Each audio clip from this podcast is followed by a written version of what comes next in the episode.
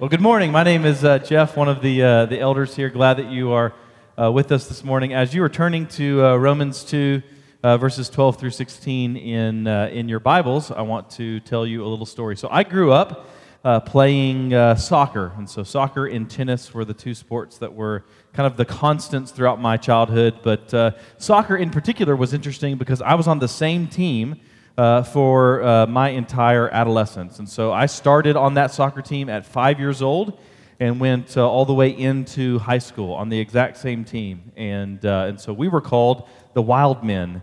And uh, we weren't the most athletic team out there, but because after a little bit we had uh, kind of the core of the team had played together for six, seven, eight years, then we actually did, did pretty good. But uh, I would often get bored in the middle of uh, a game. Uh, we might be uh, winning, and, uh, and so I would get bored and I would uh, do silly things like pretend I was blind. So it's the middle of the soccer game, and I'm running around with my hands out like this and my eyes closed. Or I'd just sit down in the middle of the field or the pitch, as they call it. And, and so that would be kind of what I would be doing. Meanwhile, my dad would be screaming at me to do something. Uh, and I would think, I am doing something. You know how much skill it takes for me to stay in character and uh, kind of resist every instinctual competitive urge that I have? And, uh, and so, uh, true story uh, a member of that soccer team, the Wild Men, uh, was the valedictorian of my high school class. And in his valedictorian speech, he mentioned my soccer hijinks. And I thought, see, Dad, vindication. And, uh, and so uh, that was my experience. So whenever I got older and uh, when I turned 16 and I needed to start saving for a car, I thought this would be a fun job to ref soccer games. Uh, and so uh, I went out and, uh, and purchased the, the uniform and the whistle, or actually two whistles. I had a little whistle around my neck, and then I had like a, like a ring pop whistle sort of thing. And, and then I had the, the cards, the yellow card, the red card. I had the little notebook that went into my shirt pocket. And, uh, and I thought, man, this is the greatest. And uh, so I bought all that stuff, or actually, my parents bought all that and I never paid them back, so sorry about that. Uh, but uh, bought all this stuff, was ready to go, and I began to, uh, to ref some games. Uh, and it wasn't nearly as much fun as, fun as I thought it would be. here, were because I was a, a, new ref, I would typically get the, the younger kids' games. And so these would be five year olds and, uh, and just, they're just running into each other. That's all they're doing. There's no actual skill, there's no actual uh, strategy behind the game. Uh, but the parents thought there should be a whole lot of strategy. So these are kids that are just trying not to fall down while they're running, and the dad's yelling like things like, do a bicycle kick or something like that, which is when you do a f- kind of a flip and you kick it behind your head and uh, and so that was just it was just utter chaos. It seemed like kind of a, a, a prelude to the Hunger Games. Every single little uh, game that we played, and uh, and so. Uh, I refed for, uh, for one season and only one season because I didn't enjoy it that much, but I never actually got paid. The reason that I got, didn't get paid is because uh, after each game, you'd have to fill out a card, and it would have the different teams, it would have the date and the time and all that, so that you could actually check it uh, and then uh, you would write the score, and uh, you know anybody that you had to, to give a red card to, which wasn't a lot of kids, but some parents had to get some red cards, uh, and uh, and so you, you would take those then, and you'd have to mail them in. Well, uh, for some reason, probably just laziness on my part, I I didn't mail those in. My thought was instead of mailing each week all my different cards, I'll wait and I'll mail them all together, and I'll get like a big mega check right? Like at the end of the season, I'll get this huge check. Maybe they'll even present me one of these huge cardboard checks, like made out to science or something like that. And, uh, and so that was my uh, idea. But for whatever reason, again, probably just because I'm lazy, uh, I never actually mailed in anything. So I refed uh, and I never actually got paid. I had the uniform, I did the games, but I didn't actually do what needed to be done in order to get paid. Likewise, our passage this morning, we see that, uh, that the Jews, first century Israel. They had the law, they had the uniform. Uh, they even played some of the game, but they didn't actually do what it took in order to be rewarded. You see, the, the, the law for first century Israel was kind of like a ring. It was the sign that they were married uh, to Israel. But in our passage this morning, Paul's going to say, if you like it, you better do more than just put a ring on it. You better actually be, a, be able to begin to obey uh, this law. That's our passage this morning. Israel had the uniform, they had all the things in place, but they weren't actually living out the things that, uh, that the law would call them to do. So, what I want to do this morning, because our passage is uh, actually it's pretty complex. This is this is probably Romans two is probably one of the most, if not the most difficult chapter in the book of Romans, uh, and uh, and so our particular passage is one of the most uh, difficult passages within the entire book of Romans. And so, what I want to do is I want to reread the passage. Uh, and then I want to give us a, a, bit of an overview of it. I want to kind of let, us look at the forest before we begin to look at some of the trees. Uh, and then we'll pray and we'll begin to dive into the text itself. And so uh, follow along with me. We should have it up on the screen. And, uh, and then also, if you have a, a Bible in your lap or whatever, starting in verse 12 For all who have sinned without the law will also perish without the law.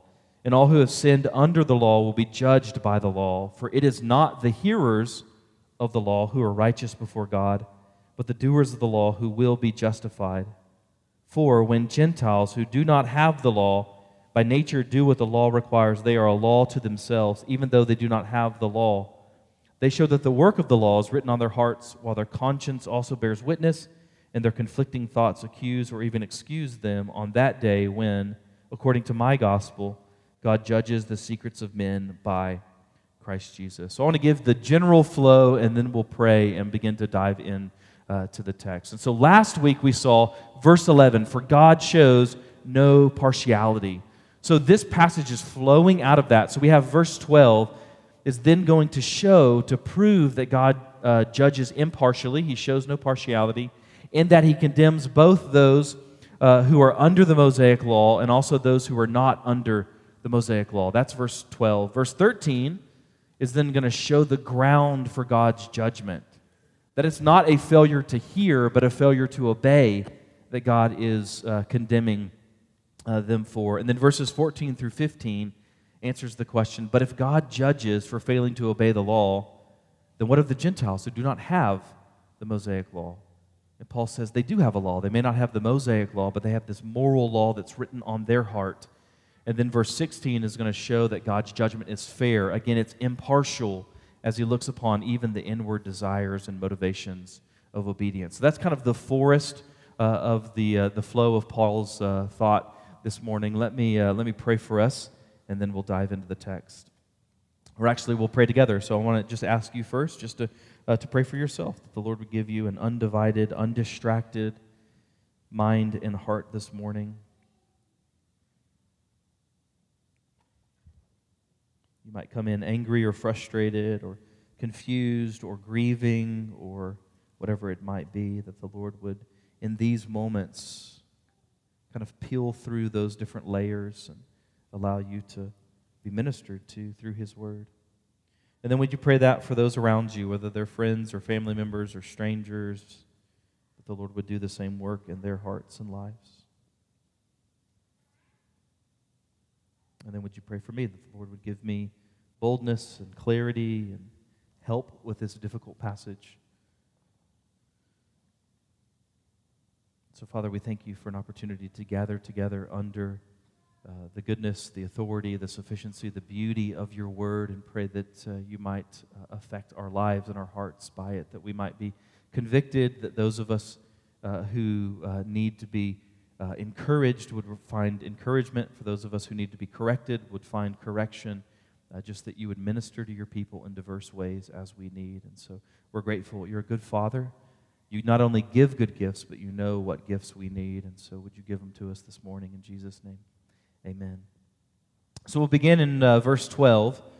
Romans 2:12 says, "For all who have sinned without the law will also perish without the law, and all who have sinned under the law will be judged by the law." So we begin with this word for, and we've seen before how the word for or therefore is kind of tying all of these different verses together. We're not to read this passage in isolation from the rest of the flow of Paul's thought. Uh, because it's all one dense, interwoven uh, argument. And so it, it, it's really playing off of what he so, uh, said in, uh, in verse 11 that God shows no partiality. We talked about that last week. It literally means, that phrase literally means, he doesn't look on the face, he doesn't receive the face.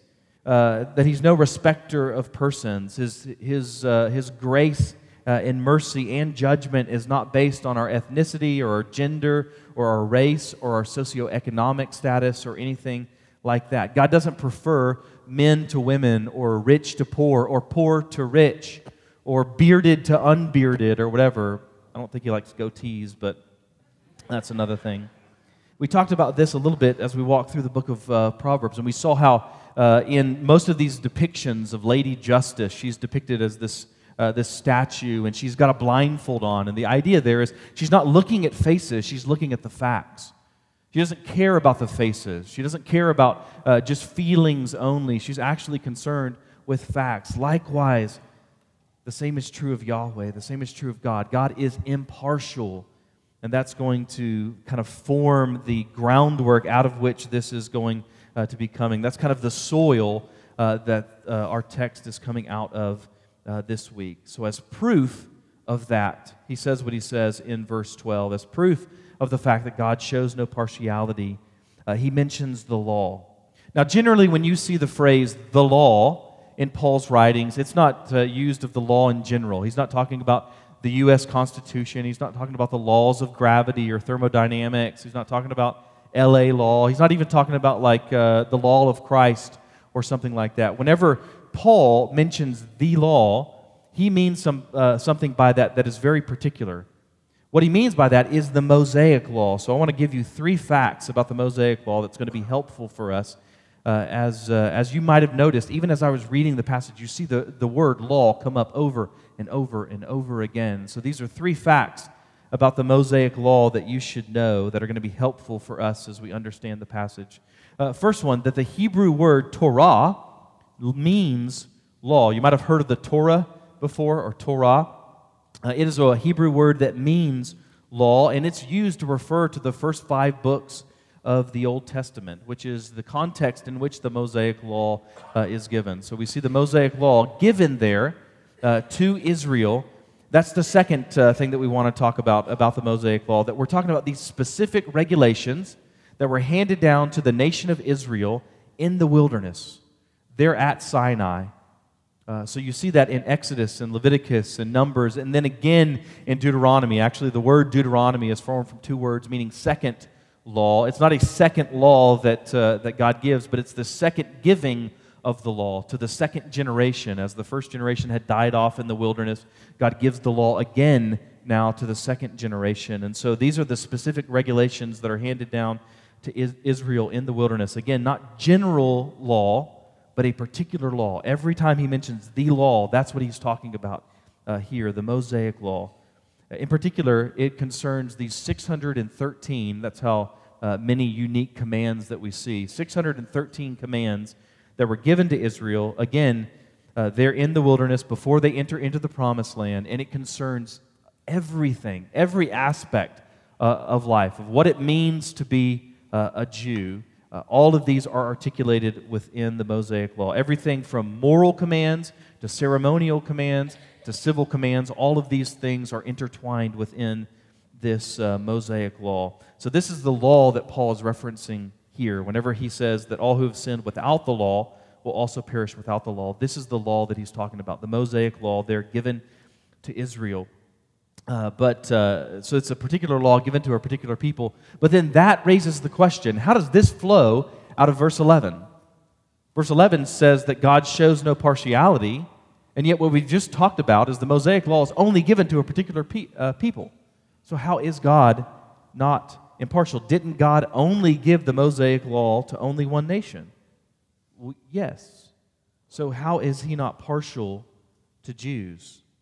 Because, as we will see, even though uh, the Gentiles are without the Mosaic law, they still have this moral, natural law that's written on their hearts.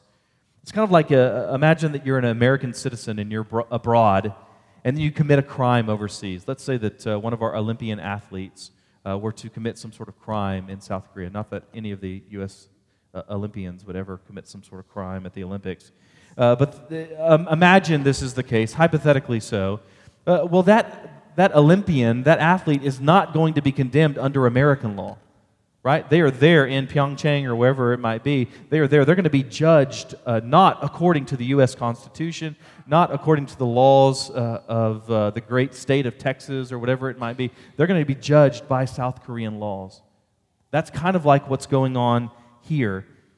Gentiles are judged just according to a principle beside the Mosaic law.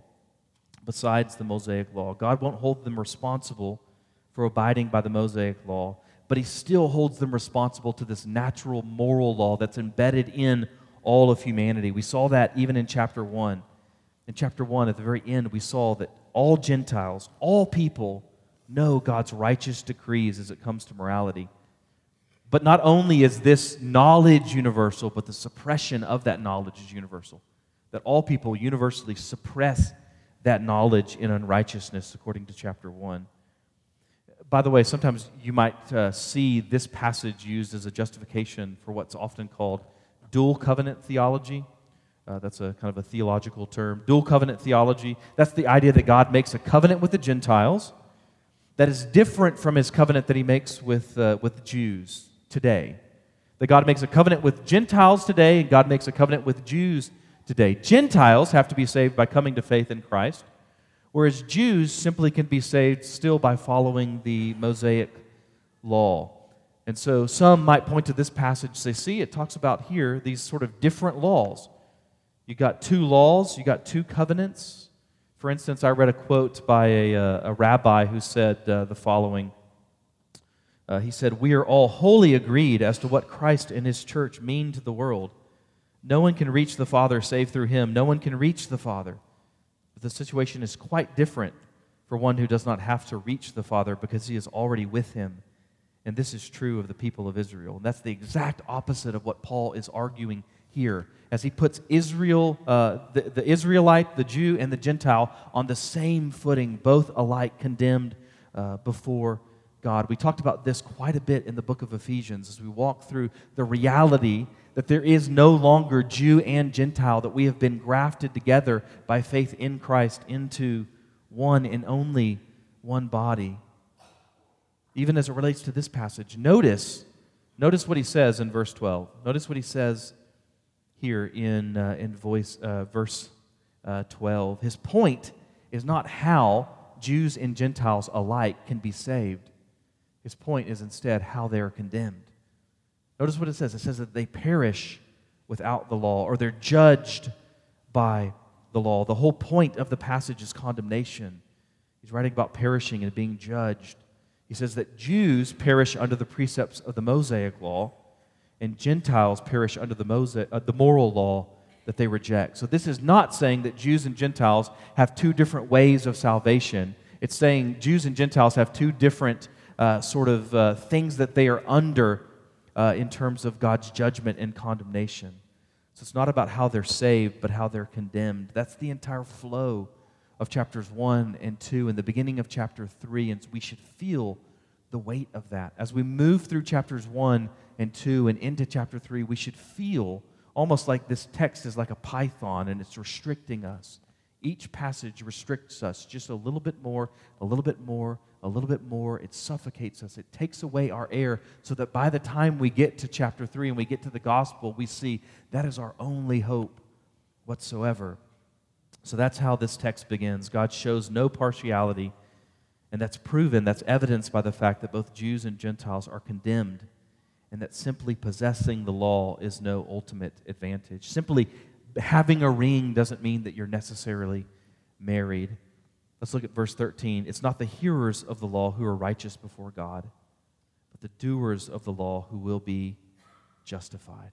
It's not the hearers of the law who are righteous before God, but the doers of the law who will be justified. So I want to remind us before we get into this text, remind us of something we talked about uh, last week in regards to faith and works. We believe, as Protestants, we are saved by grace through faith, grace alone, through faith alone. But we also believe that that faith, that is true saving faith, justifying faith, that that faith is never alone. So we are saved not by works, but neither are we saved without works. Because true faith always is going to bear the fruit of works. Good trees always bear good fruit. And so that's something that we talked about here uh, last week. But that's not Paul's point. As it wasn't Paul's point last week, everything that Zach talked about last week when he said we're taking a step away from the text just to talk about this issue, but that's not the main point of the text itself. That's the case uh, this week as well. That's not Paul's point. Paul's point is simply to condemn the presumption of the Jews that they will be saved merely by possessing the law, simply on the basis of their heritage or their history or their ethnicity or whatever it might be. In chapter 3, he'll show us that no one lives up to the law, but for now, he's simply critiquing the assumptions and presuppositions of his uh, fellow Jews. So, Paul is absolutely not saying that we can be justified by doing the Mosaic law. In, in, fact, if you look at Paul's theology, his sort of overarching theology that we're going to uh, see built out over the book of Ephesians or, or Romans and beyond, uh, if you read all of Paul, uh, for Paul, the law only brings about condemnation. The law itself is good, but sinful hearts are going to twist it into this tool of condemnation. So in chapter 3, he's going to make it clear that none can live up to that standard uh, because of sin. Next week, Zach is going to, to be preaching. He's going to talk about, he's going to give this illustration for how the law can uh, be a good thing, and yet it can have negative effects for us. And he's got this really uh, funny, humorous illustration. I thought, I should just steal it. I'm preaching before him. I'll just use it and pass it off as my own. Nobody will know. Uh, but I won't. I'll give instead a, a, more serious sort of illustration of this reality. And then Zach can give you a, a sillier one uh, next week. So imagine, think of the law as a car, all right? Think about all the, the, the good that comes from having a car, all the opportunities for you to, uh, to stay connected to family, all the opportunities for uh, missional engagement of your, uh, of your coworkers. You get to drive to work, all of these sorts of benefits that come uh, about simply by uh, possessing a car. So think of the law as a car. It's good, it's useful for getting you where you need to go. But now imagine what has happened in the fall with sin. What's happened is mankind universally has gone out to the bar and we have gotten completely plastered, completely intoxicated, completely inebriated, well beyond the legal limit, where we're fall over, pass out drunk. That's what sin has done to us. Now, is in light of this a car a good thing for us? No, what was a tool for good has now become a tool for condemnation. That's what this law does. In light of sin, what was intended as this good thing has now become the very means by which we stand condemned.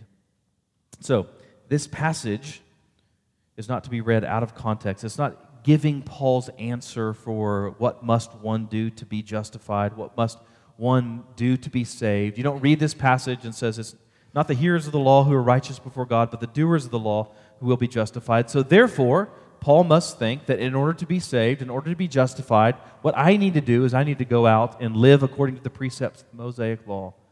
All of, all of a sudden, I need to watch the things that I eat and what I wear and those sorts of things uh, through this lens of the Mosaic law. That's not Paul's point at all. Instead, he's simply trying to reveal the folly of the Jewish boast. The folly of the Jewish boast, which is that simply by hearing the law, you're justified. Again, in chapter 3, he's going to clarify that no one can be justified by the law. Even if you were to go out and to attempt to live under the precepts of the, of the Mosaic law, you couldn't live up to it. That's what we're going to find in chapter 3. But that's not his point here. His point here is just cutting the legs out of the boast of his own countrymen. Hearing and doing are this contrast, and it's not merely by hearing, but in doing that we're saved. And that's a contrast that we see throughout Scripture. Jesus himself points to this contrast in Matthew 7, verses 24 through 27. Jesus says, Everyone then who hears these words of mine and does them, hearing and doing, will be like a wise man who built his house on the rock, and the rain fell, and the floods came, and the winds blew and beat against that house, but it did not fall, because it had been founded on the rock. And everyone who hears these words of mine and does not do them, there's that contrast, will be like a foolish man who built his house on the sand. And the rain fell, and the floods came, and the winds blew and beat against that house, and it fell, and great was the fall of it. We see the same contrast in James chapter 1, verses 22 through 25, where he writes, But be doers of the word and not hearers only, deceiving yourselves. For if anyone is a hearer of the word and not a doer, he is like a man who looks intently at his natural face in a mirror, but he looks at himself and goes away and at once forgets what he was like. But the one who looks into the perfect law, the law of liberty, and perseveres, being no hearer who forgets, but a doer who acts, he will be blessed in his doing. So you see again this contrast between hearing and doing. It's not hearing alone which justifies, it's doing which justifies. So why does Paul introduce this contrast between hearing and doing right here in this argument? In light of what he said in uh, uh, the rest of chapter 2. Well, I said it earlier that, that for Jews, they thought of this Mosaic law as a uniform. It was a badge, it was a cultural marker. If you're a first century Jew, you had two things that really distinguished you as a Jew. You had circumcision, which we'll actually talk about in a couple of weeks. That's where the text goes. And then you also had the law. You had these different uh, legal requirements that specified you, that marked you out, uh, that distinguished you from the other Gentile nations. That was the only sort of divide that you had. You had Jew and you had Gentile. And so you had uh, both circumcision and the law were these sort of markers uh, that marked you out uh, for, uh, from the, the nations. But Paul is going to say that playing the game is what matters, not just wearing the uniform. Or to go back to my uh, soccer illustration, I had the uniform. I ref the games, but I didn't get paid because I never turned in the cards. Likewise, Jews merely hearing the law is not enough. They have to do the law, they have to do what it says in order to be rewarding. That's what Paul is criticizing. Jews have the uniform, they have the whistles, they have the red cards, and all of that, but that isn't enough. If you're a first century Jew, you attended synagogue day after day after day. You heard uh, the, uh, the Torah expounded Sabbath after Sabbath after Sabbath. And you assume that you're secure on that basis, simply hearing I'm attending, I'm hearing, I'm hearing the law expounded week after week. They had this long printout from Ancestry.com proving that they're of the people of Israel. They have this huge Torah scroll right there on their coffee table. And they felt like that was a little get out of jail free card from their little community chest. And Paul says that's bankrupt in and of itself. Simply having those markers, simply having the ring itself doesn't mean that you're actually in covenant with Yahweh. That's Paul's concern. In chapter 1, we saw he showed the bankruptcy of the nations. All nations, all Gentiles are bankrupt before God. And here he shows the bankruptcy, the poverty, the spiritual poverty of the nation of Israel, his own fellow countrymen. And then in chapter 3, he'll tie those together. Israel and Gentile alike are both affected by this plague of sin. And then not only will he show the bankruptcy of Israel and Gentile before God, but he begins to unravel the riches of the gospel. So that's what Israel's doing here. They're boasting in having the law, but they're not perfectly acting upon it. Besides, Paul's going to say Gentiles have access to a law, even if they don't have the written law. That's what he says in verses 14 through 15. So let's read those. For when Gentiles, who do not have the law by nature do what the law requires. They are a law to themselves, even though they do not have the law. They show that the work of the law is written on their hearts, while their conscience also bears witness, and their conflicting thoughts accuse or even excuse them. Now, this might be the two most difficult verses within one of the most difficult paragraphs within one of the most difficult chapters within the book of Romans. So I'm going to ask for a little bit of uh, grace because this is uh, going to be uh, a fairly difficult, tangled knot, uh, but hopefully we can begin to untie it with a little bit of uh, work. But the, real, the difficulty comes in really trying to identify who are these Gentiles that, uh, that Paul is talking about, and then understanding what does he mean whenever it says that they're doing what the law requires. That's really the, the difficulty in unraveling what the text is talking about. Who are these Gentiles? Uh, and then how are they doing what the law uh, requires? And some might read this as saying that Gentiles can be saved apart from Christ simply by obeying the Mosaic law. We've talked about, or by obeying the moral law. uh, as we talked about, since they don't have the Mosaic law. But that's definitely not what he's talking about. Remember, this whole section is about condemnation, not salvation. Paul's not saying what you must do to be justified, he's saying the reason that you are condemned. That's his entire point. So we need to read this within the context of his flow. Paul's point is not that Gentiles will be saved by obeying moral com- commands, but simply that Israel cannot boast in simply hearing and not heeding the law. So it doesn't mean that Gentiles are saved merely by being good, by merely listening to their conscience or anything like that. But beyond that, trying to figure out what Paul's point is is kind of hard. And there's really two ways uh, of reading this, and kind of scholars and commentaries are kind of divided uh, on, uh, on which way it goes. Um, but we'll, we'll talk about where most lean in a second. First, the first way that uh, some people take this is that it's just talking of Gentiles in general. Gentiles in general who sometimes carry out certain commands within the Mosaic law. So think of all the Ten Commandments and how many of those, a lot of us have probably never actually broken, right? Not looking at a heart level like Jesus does, but just on an external level. Most of us in this room probably haven't actually physically murdered somebody. Most of us in this room actually haven't uh, engaged in an actual adulterous affair. Uh, so most of us could kind of keep some of the precepts of the law, even as a Gentile, even if you didn't have access to the Mosaic law. You go to even the, the most pagan uh, cultures in the world, and there's certain uh, aspects of morality that we see articulated within the Mosaic law. But the reason that they are abiding by those within that culture are not because they have access to the Old Testament, simply because it's embedded, it's written in their heart. They have this moral law. So that's the first way uh, of taking this that even Gentiles would sometimes be obedient to their parents and faithful to their spouses. They occasionally do what the law requires just not perfectly. That's one view. Uh, the other view is that this isn't talking of Gentiles in general, but instead this is talking about believing Gentiles. This is talking about Christian Gentiles who fulfill the law by the work of the Spirit. So the Spirit uh, has uh, enabled them uh, to fulfill certain aspects of the law. So, which is it? Is this passage talking about Gentiles in general, sometimes doing uh, what the law says, or Christian Gentiles fulfilling the law by the Spirit. And I think the reason for the difficulty comes, uh, at, at, least for two reasons. Uh, the first one is because both are theologically true.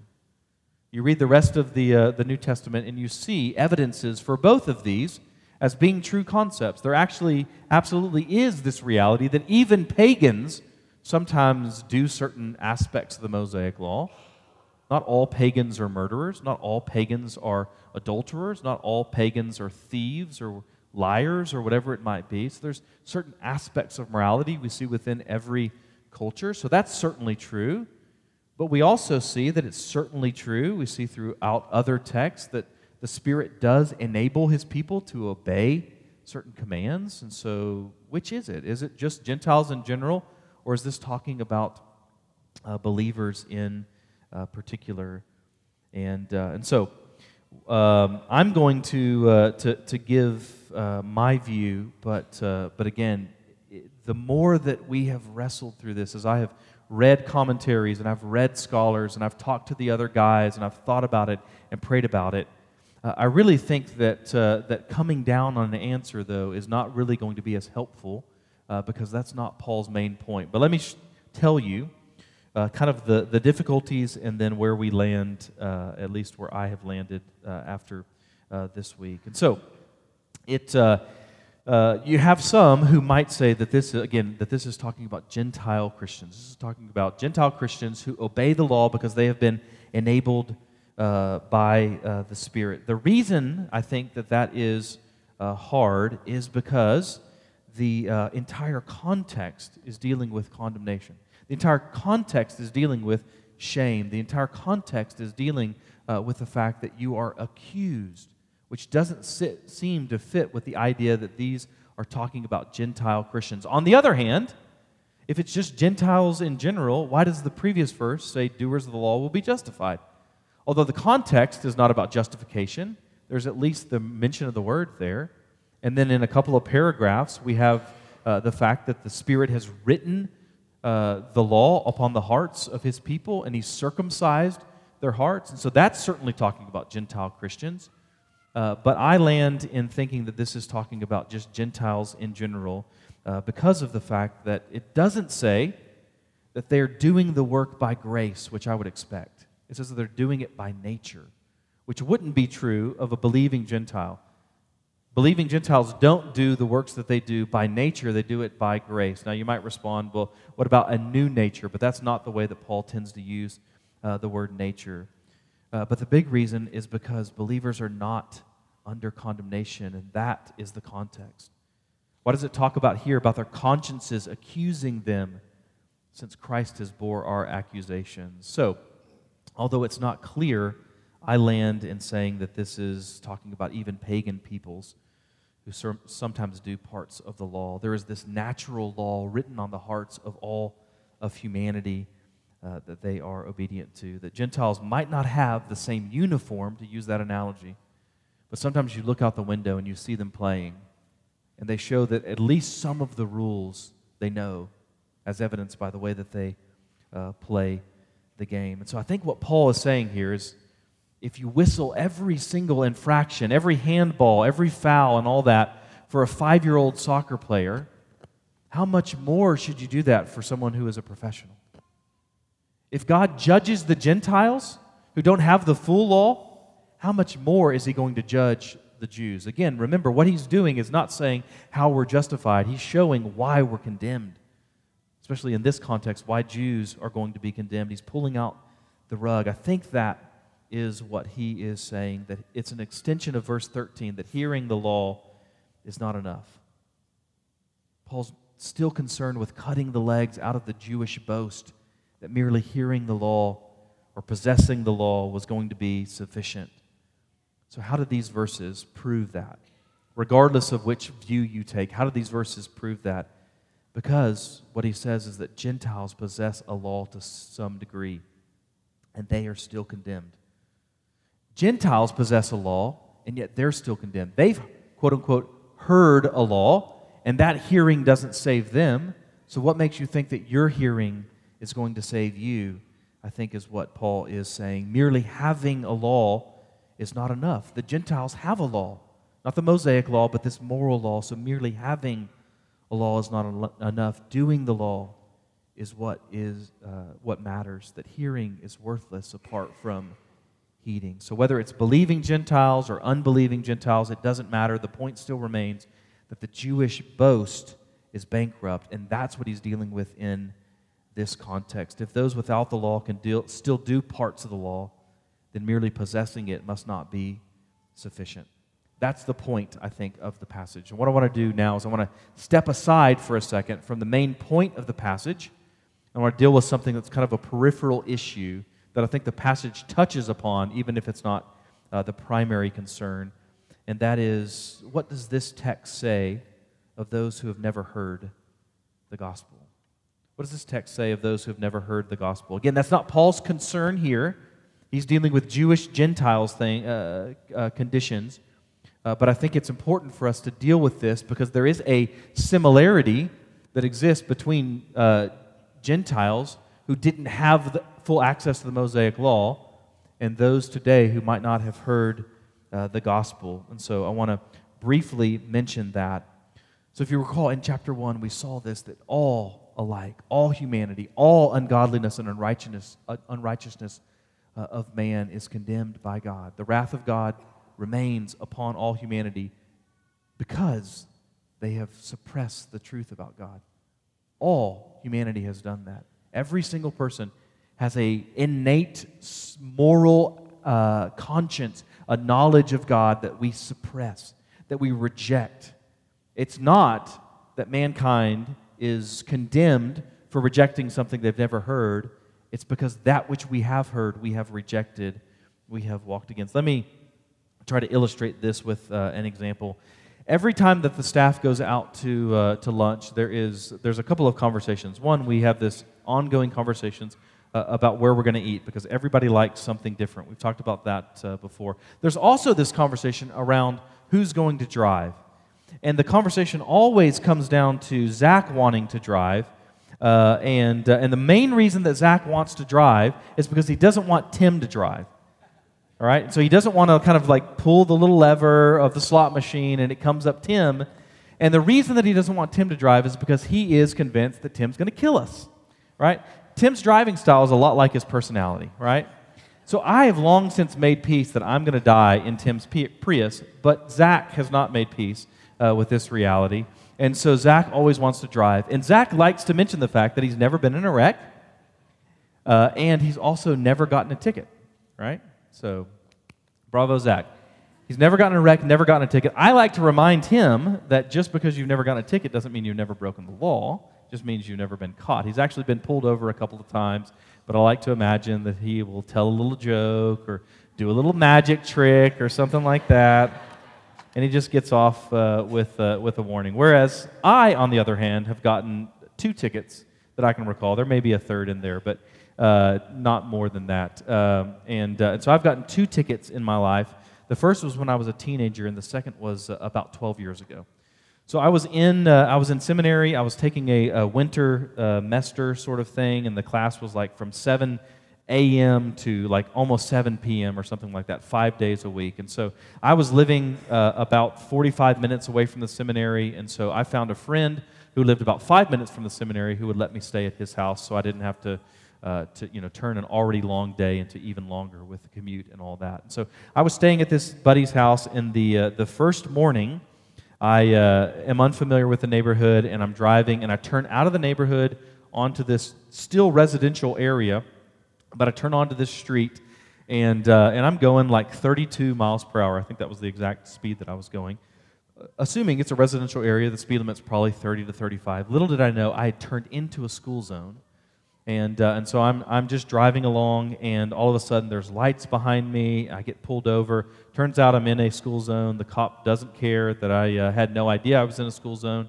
And I even went back. I drove back and I looked, and the, the street that I turned off of was right behind the school zone sign. So I literally never had an opportunity to see it. And so I felt like that was super unjust, unjust but I didn't have like the mortal uh, or kind of the, the fortitude in order to, uh, to fight it. And I think a lot of people think that's kind of like what it must have been like. That's what it's like for uh, the uh, Gentiles to not have the Mosaic law. That's what it's like to never have heard the gospel. It's this injustice. You never really had an opportunity.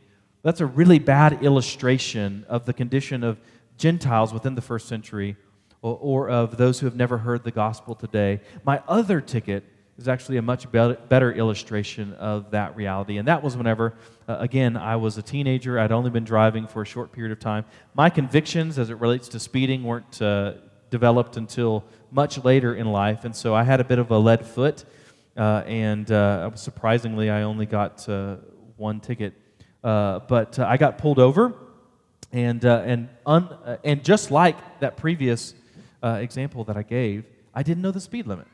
I had no idea what the exact speed limit was, but I knew 100% I was speeding.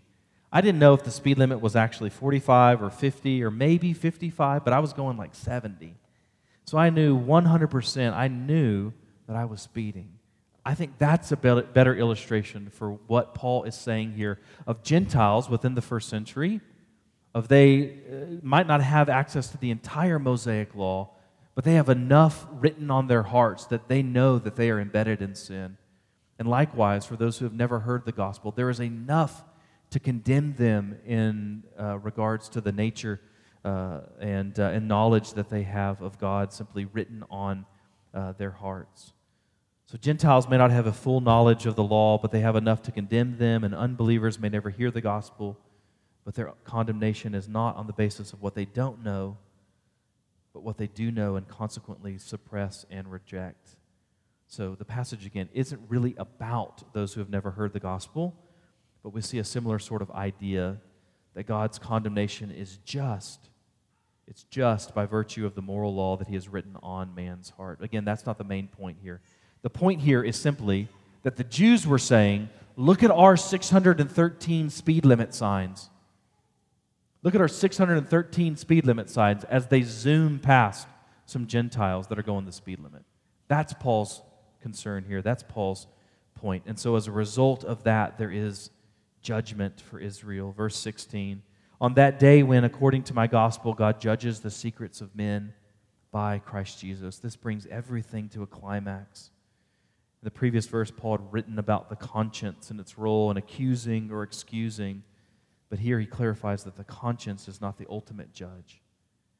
Your conscience, Israel's conscience, a Gentile's conscience, no conscience is going to be the ultimate judge. God is the judge, and his judgment takes into account obedience, but not only obedience, but also intention and motivation and everything else.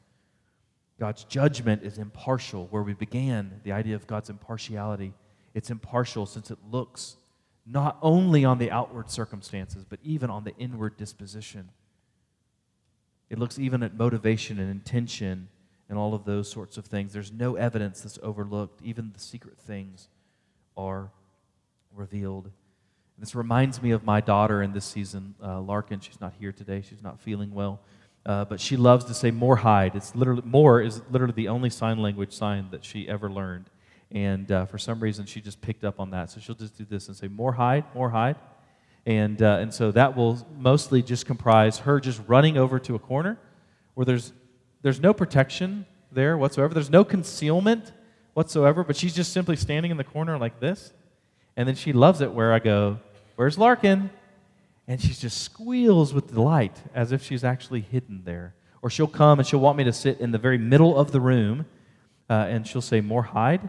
And uh, I'll take a blanket and I'll put it over both of our heads, and we'll just sit there over and over and over again. And, and Paul's point here is that just like that blanket or standing in a corner without any sort of concealment doesn't hide us, so the, merely having the law doesn't hide you or merely obeying the law doesn't hide you either. For God looks not just on the hearing or the doing, but even the desiring as well. Even the secrets of men are judged by Jesus, even the hidden things. Hiding is this really interesting phenomenon. Think all the way back to the garden. And what man's first response is he sins and she sins, and they instantly begin to sow leaves together as they experience shame. But as they hear the sound of God walking in the garden, what do they do? They go and they hide. Like Larkin in a corner, they're hiding right out in the wide open to God who sees everything. Nothing is overlooked. So the gospel is this unveiling, it's this exposing. Nothing is hidden, all is brought to light. Every word, every thought, every deed, every desire, nothing is overlooked. And so all mankind either stands before God utterly exposed and utterly vulnerable or completely clothed with Christ. That's what he's building up to that we'll see as we get into chapter 3 and beyond. The gospel is both a message of uncovering and also covering. Those in Christ are clothed, those apart are exposed. And notice that the text says that the gospel brings judgment the gospel brings judgment. When many of us think of the gospel, we think of this sort of happy, hippie Jesus and grandfatherly God just kind of giving out candy and redemption or something uh, like that. And yet, Paul is going to say that part of the gospel is this message of judgment because the gospel is the good news of the kingdom, which is really bad news for any who don't submit to the king. So that's verses 12 through 16. What, is the, what in the world does that have to do with us? Right? None of us in this room are first century Roman Jews. So, what does this have to do with us? How do we get from a first century church in Rome to a 21st century church in McKinney? I doubt that any of us here today are thinking, they're presuming that because you've heard the Old Testament that you're secure. But nonetheless, we can be guilty of the same heart, the same posture, the same disposition of our spirit.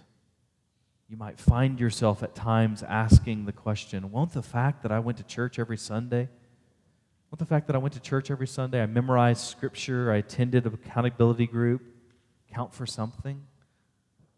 Won't the fact that I've gone to a Bible study every week of my life, and I've read the Bible every morning, and listened to a Bible app on my way to work, and listened to a sermon on the way back, won't that count for something? And listen, in light of this passage, the answer is this yes, it will count for something. But what it counts for is greater condemnation. That's it. Greater accountability. Hearing the law merely increases your accountability, your responsibility to act in accordance with that law. Knowledge merely increases your responsibility apart from repentance. As hearing the law doesn't justify the Jews, so simply hearing the gospel doesn't justify us this morning. If our hearing is not connected to doing, that's what chapters 1 through 3, again, that's what these passages are building up. They're constricting us more and more and more and more and more so that we wouldn't merely hear it, but we would feel the weight of it that we would respond in light of the gospel that he gets to in chapter 3 the good news of the kingdom of God who is putting this sin scarred world back to rights through the life, death, and resurrection of his Son. This is now this new covenant and this new law. And it's not the hearers of the law who will be justified, but the doers of the law. And this law simply says this it doesn't tell us to go around doing all of these moral things, although that is uh, an implication of it. At its very foundation, the law says this to repent and to trust Christ. And that's it. That's it. To trust Christ, not to hide behind our works, not to hide behind our church attendance or our giving statements or anything else. Biblically, we're either hidden in Christ or we're hiding from Christ. Some people choose to hide from Christ by skipping church. Some people choose to hide from Christ on the front pew. Some people choose to hide from Christ by going to every accountability group. Some people choose to hide from Christ behind a pulpit or behind a mic stand or whatever else it might be. And that's the application of this text. The application of this text is not to go and to do more, to try harder, anything like that. The application of this text is just simply to recognize the fact that God is impartial and that there is judgment coming and that mankind is accountable so that we would recognize that we stand condemned apart from Jesus Christ and that we might flee to him. So the question is are you wearing the uniform and just going through the motions, or are you truly resting in the grace and mercy the gospel? And that's what we'll talk about as we take communion. So let's pray first. Father, we thank you for your word this morning, a word that exposes our intentions and motivations and desires a word that's given to a particular people, to a particular context, but one which has universal implication and application for us as we think through our own lives and where we might seek to hide from you, or we might seek to hide behind our good works, or whatever else it might be. And so I pray that you would forgive us and help us, Lord, to walk faithfully before you in light of the good news that you've given us in your Son. It's in His name we pray. Amen.